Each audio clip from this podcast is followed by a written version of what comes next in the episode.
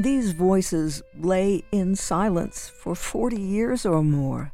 They'd been kept in a crate, a small wooden crate marked, as Tina tells us, roast beef product of Argentina, in the bottom drawer of a basement that reeked of mildew and mold. No danger they'd be telling their stories or their secrets to anyone any time soon, so tucked away were they until the time came for her father to show her where to find his papers when he finally passed away. The crate held letters and some keepsakes. A Pandora's box? Not exactly. Here's one of the letters. Charlotte, North Carolina, June 22, 1925. Dear Mother, will you write a few lines? I am sick and it looks like I can't get any better so I'm going somewhere or to the hospital. I don't know which one, and I want you to come up here. Now listen, Ma, I want you to come right now. I'm sending the money, so don't disappoint me. Clyde is coming to go with me. Now be sure and catch the next train after you get this, for I must see you right now. Oh, well, I'm too sick to write any more, but catch the train. We'll close and look for you Wednesday and if you don't come Wednesday, I will look for you not later than Thursday. Don't write. Come. Signed, Lizzie.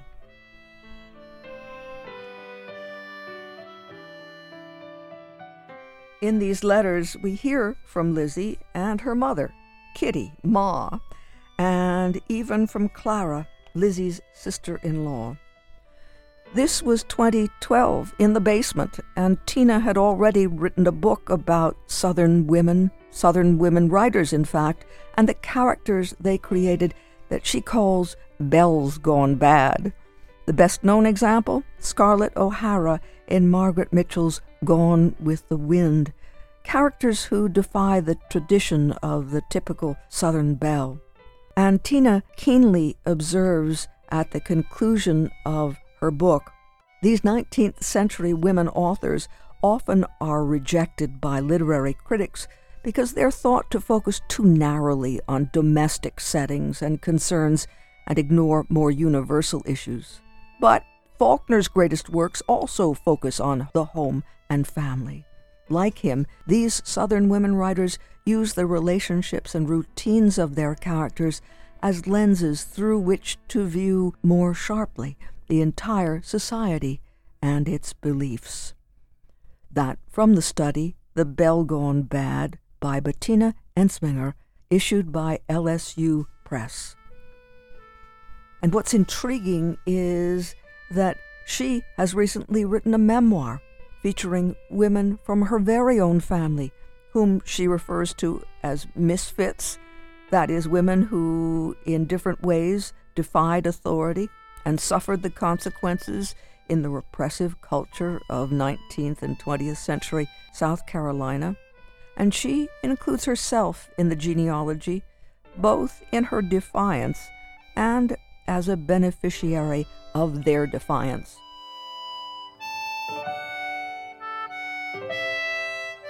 Betina Entzminger is a professor of English at Bloomsburg University. She holds a PhD in English from the University of North Carolina at Chapel Hill.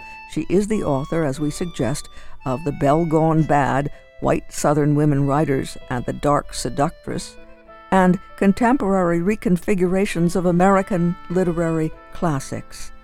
Her family memoir, The Beak in the Heart True Tales of Southern Misfit Women, was published in October by Rivercliff Books and Media.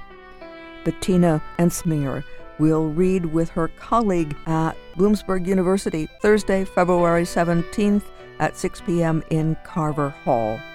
We had a chance to speak with her before the reading to ask about the new book, the new memoir, and how she came to reading and writing in her own life. I was an avid reader. I think some of the earliest books I got into were Louisa May Alcott's books. I remember checking Little Women out of the library in probably third grade, but just having to renew it over and over and over again because it, it's a big book and it took me a long time to read it. But I enjoyed it. I just was kind of going at my own pace. That her books were probably the first real novels that I got into. But then I I read throughout middle school and high school and I think I got into what people consider serious literature more as a high school student. And I remember being outside tanning in the sun back when I did that sort of thing in high school over the summer and reading The Sound and the Fury. So again, I, I don't think I fully grasped everything, but I just loved his language and I, I loved the the way he was evoking place. And so Faulkner became one of my favorite writers starting then and still is today. So a lot of it, I mean, growing up in South Carolina, a lot of what he was saying about Mississippi, I could still, it resonated. And um, that, I think, made his work particularly interesting to me. Now, at the same time, were you doing little poems or were you writing little stories? you were. yes, I, I was. I think I considered myself a poet in high school and, and as an undergrad in college. I I wrote poems that were, you know, published in the school's literary magazines and things like that. And I think mainly why I was sticking with poetry at that point is I, I didn't really have the stamina or the patience to write longer pieces but I really enjoyed playing with the sounds of language. And, you know, there's also the, I guess, the pleasure of expressing yourself in some sort of artistic form. And we know that places in the country have their own diction and their own rhythms of speaking, and there is probably a stereotype about the Southern diction and so forth. But when I was thinking about what you were undertaking in your book, the evoking of the lives of Southern women and giving them their voice, what about growing up in South Carolina and the language that you were immersed in, probably speaking yourself? I tried to capture some of that in the book, just kind of colloquialisms that were common there, but I don't hear in Pennsylvania. Thank goodness for me, my older relatives were real storytellers. They liked to talk about their experiences, and I tried to capture things in as much of uh, what I remember of their voices as I could. And I think that those unique voices kind of help to give something a flavor for the people who are talking and the backgrounds. I think it helps to create character. When you mentioned storytelling, I noticed at least two references. One I wrote down in the Southern vernacular, telling stories is the same as lying. Tell us about that equation. Well, uh, it it is true that especially older Southerners and more proper Southerners, the word lie is is a little too harsh. And if you are, you know, being admonished as a child, you'll be told, "Don't tell stories," or "Are you telling me a story?" And what they really mean is, "Are you lying to me?" And often it'll be used as a euphemism, telling stories for lying. So that's where that came from. But I bring it into the book because, of course, memory is a tricky thing. And I am telling things that I remember, but that doesn't mean it would be the exact same story that, you know, some other relative of mine would remember if they were there. So memory can kind of play tricks on you and shape the way you shape the experience from your own perspective. But also, there are parts where I create conversations among people, the, the conversations that took place before I was even born. So I'm trying to just recreate what I imagine to have taken place based on stories I was told later, but I wasn't there, and those things are somewhat fictionalized but just trying to stay true to the later stories that I heard about them. So I, I think that's why I chose to put that comment about telling stories being the same as lying in the book. And when you talk about just now the conversations, as you so well described it, you actually have a chapter called Correspondence, and it's as if there's a treasure trove of memory you're presented with. And then you have a box of letters to draw on, and you choose so wisely. It's as if you're having a conversation with the writers and the recipients. Would you talk to us about the correspondence chapter? Yeah, that is kind of the the center of the book for me. That was the inspiration for writing the book. Just as I describe in the book, my father gave me the box, and it really does say, you know, roast beef, product of Argentina, on the side of the box. It's it's really old looking wooden box, but I found these letters inside, and I was fascinated by them. I was fascinated by the voice of the woman, Kitty, who was the author of some of them, and her relationship with her daughter that gets recorded in them. And I, I just wanted to preserve them somehow, and I wanted to explore them. So I, I asked more questions about Kitty and from other relatives, and I did a little bit of research online to find out a little bit more about her. But then there are some parts of it where I just have to kind of speculate about motivations or, or what exactly Kitty is talking about in her letters. But I, I also found some correspondences, if in a, the different meaning of the word, between Kitty's life and her relationship with her husband and my somewhat difficult relationship with my father. My father reminded me very much of what I perceived to be the character of her husband based on the way she wrote about him in her letters. And you do it deftly so that we get a kind of contemporaneous sense. Oh, well, thank you. Yeah.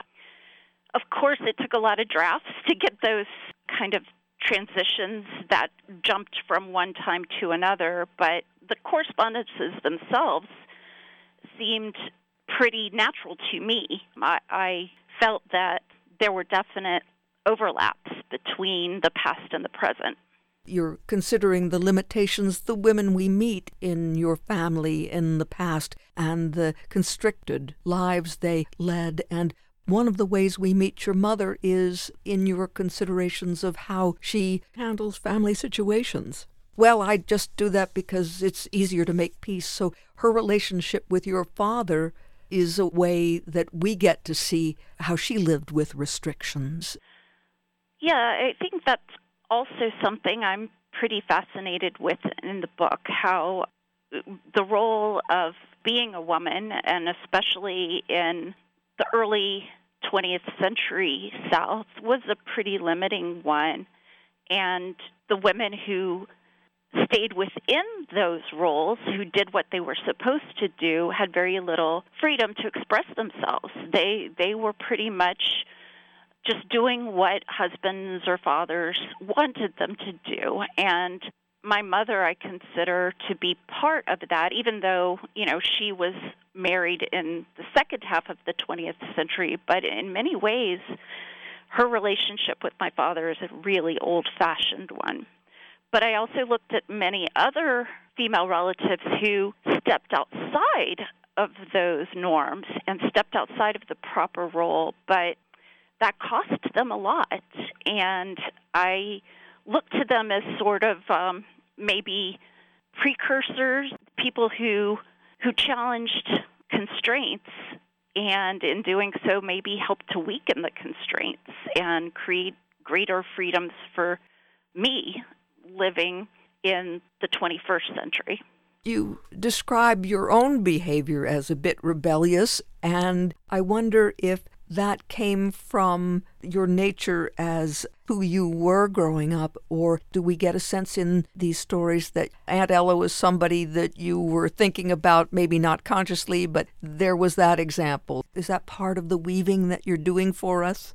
Yes. Oh, I guess growing up, I just was fascinated with Aunt Ella and Aunt Rosalie because they were mysterious and that there was something a little bit taboo about them that when I was a child wasn't really talked much about, but then it was something that I could discuss with my mother when I was older.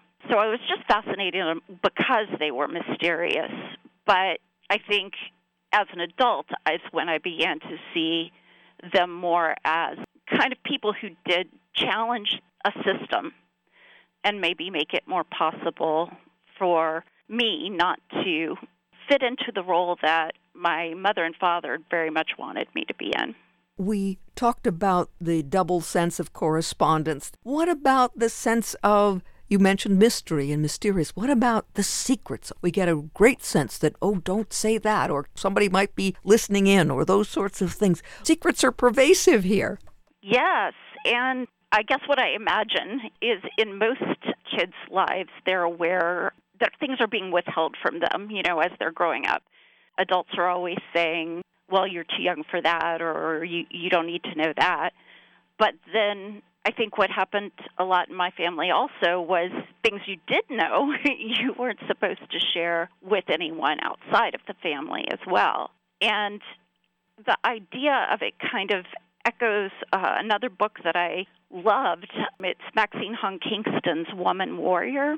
And in that book, she begins the book with a line where the Chinese mother is talking to her Chinese American daughter and saying, You must never tell anyone what I am about to tell you.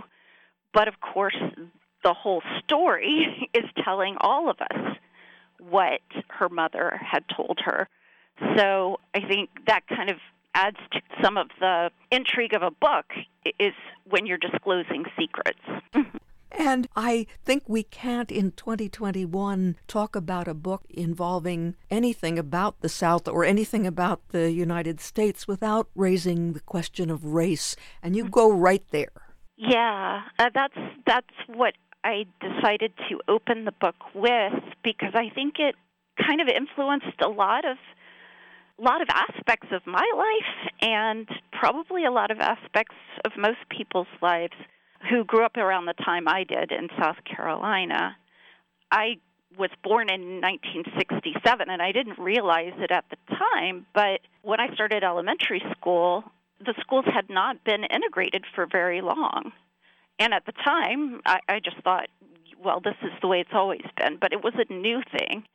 And people were still very much struggling with the change. I, I think my parents as I mentioned, were very old fashioned in a lot of ways. And one of the ways they were particularly old fashioned was the idea that white people and black people led their lives very separately, and interracial romantic connections were definitely off limits. They were taboo in their eyes. So that's something I try to explore in the book, both from the point of view of the past and the legacy of slavery, and how that still affected the way people lived when I was growing up in South Carolina. You start with the family genealogy and the keeper of the family tree, and she's open at first and shuts down. Speaking of secrets, yeah, she definitely, when she found out that I wanted to talk to her about our family's genealogy, she was very excited. But then when she found out exactly what part of the family genealogy I was interested in, which was a distant great great great uncle who had had a relationship with one of the enslaved women he owned, and they had had children together. She didn't want to talk about that, and she was very reluctant to confirm anything or share resources about that, and really suggested that it, it was pure speculation and there was no proof for it at all. So one of the things that I try to explore is is some of the proof that I believe is there, but also the implications of denying the existence of this relationship and denying the children of this relationship. And in that regard, too, you have a tremendous capacity for compassion. You're compassionate for those children and what they have lost, and also Aunt Ella and Cousin Dale. And you, mm, yeah, you, you, could just make a caricature of Cousin Dale, for example.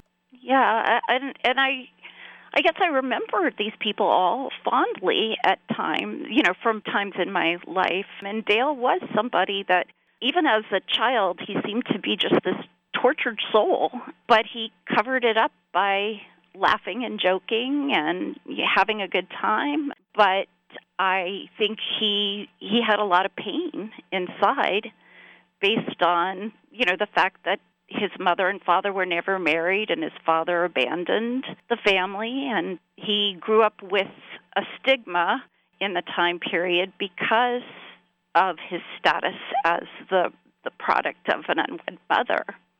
But he eventually just i think drank himself to death. And it, it's kind of a, a story of loss and a story of grief in a way and there's lots of heartbreak here, lots of heartbreak. Mm-hmm. You tell us, if you would, about the arresting title of the book. Oh, yes. The, the title is The Beak in the Heart True Tales of Misfit Southern Women. And the title actually came about, I was going through a divorce and feeling very raw and heartbroken myself. And in kind of just one quiet afternoon, I was sitting with my kids who were probably 8 and 12 at the time, and we were reading together, and we had picked up Edgar Allan Poe's The Raven, and I was reading it out loud to them, and I got to the part the narrator says, Take thy beak from out my heart, and take thy form from off my door, quotes the raven, nevermore. And as I was going through the poem, I was trying to explain different parts of it and what it meant. And I got to that part about the beak and the heart, and I, I just kind of understood then exactly what it meant. It's it's kind of the pain of loss and mourning that the narrator feels and is representing through that image of a beak stuck into his heart. And that kind of inspired the, the title for the book you use that as an epigraph, don't you, as well? It's, yes, those few lines that I just quoted are the epigraph to the book. Most folks remember Once Upon a Midnight Dreary. Well, I want that part, but maybe we don't remember the beak in the heart part.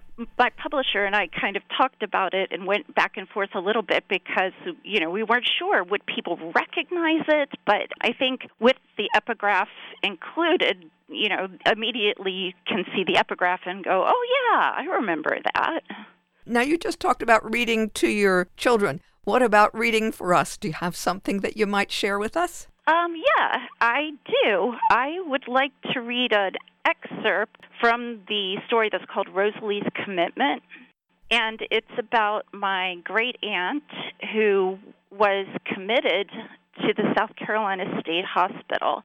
Her family had her committed, and this was in the mid 1950s. She was in her probably mid 30s, and she ended up staying in the state hospital until she died in 1998.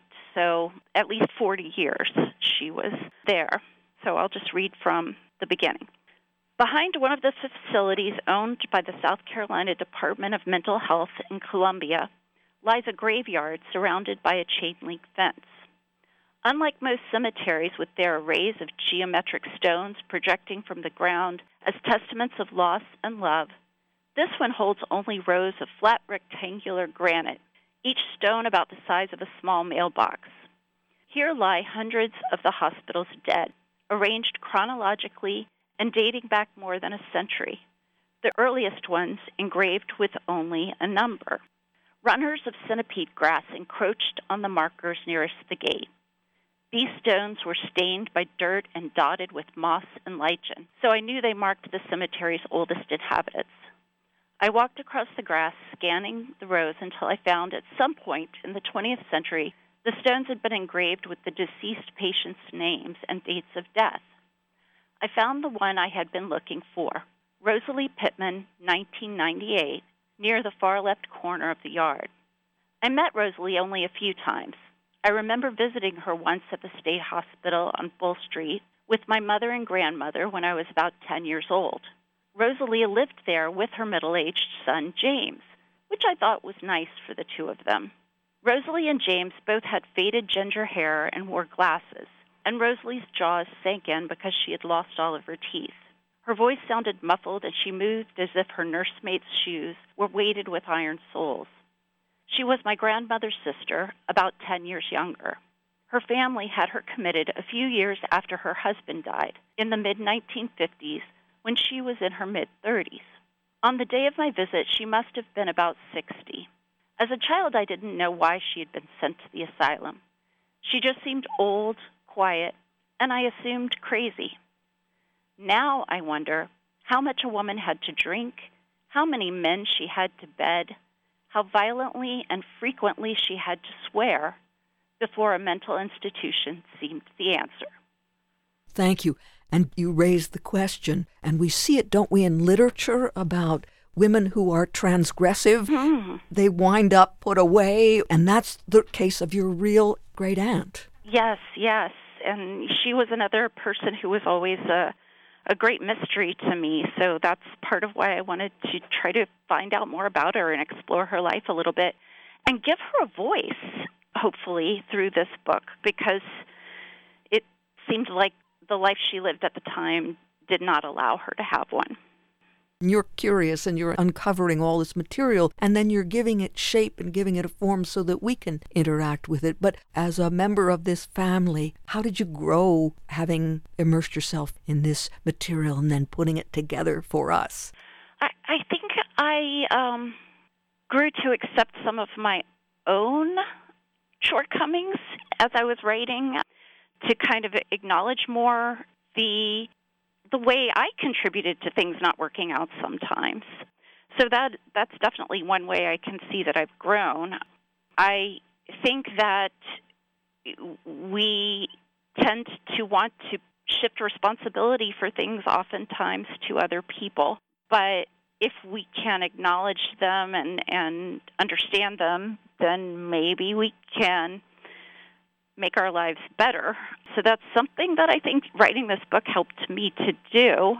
But also, I hope one of the things that I was able to do was just let let these women's voices be heard and in a way kind of pay tribute to them for the strengths that they had that wasn't really appreciated in the times they lived.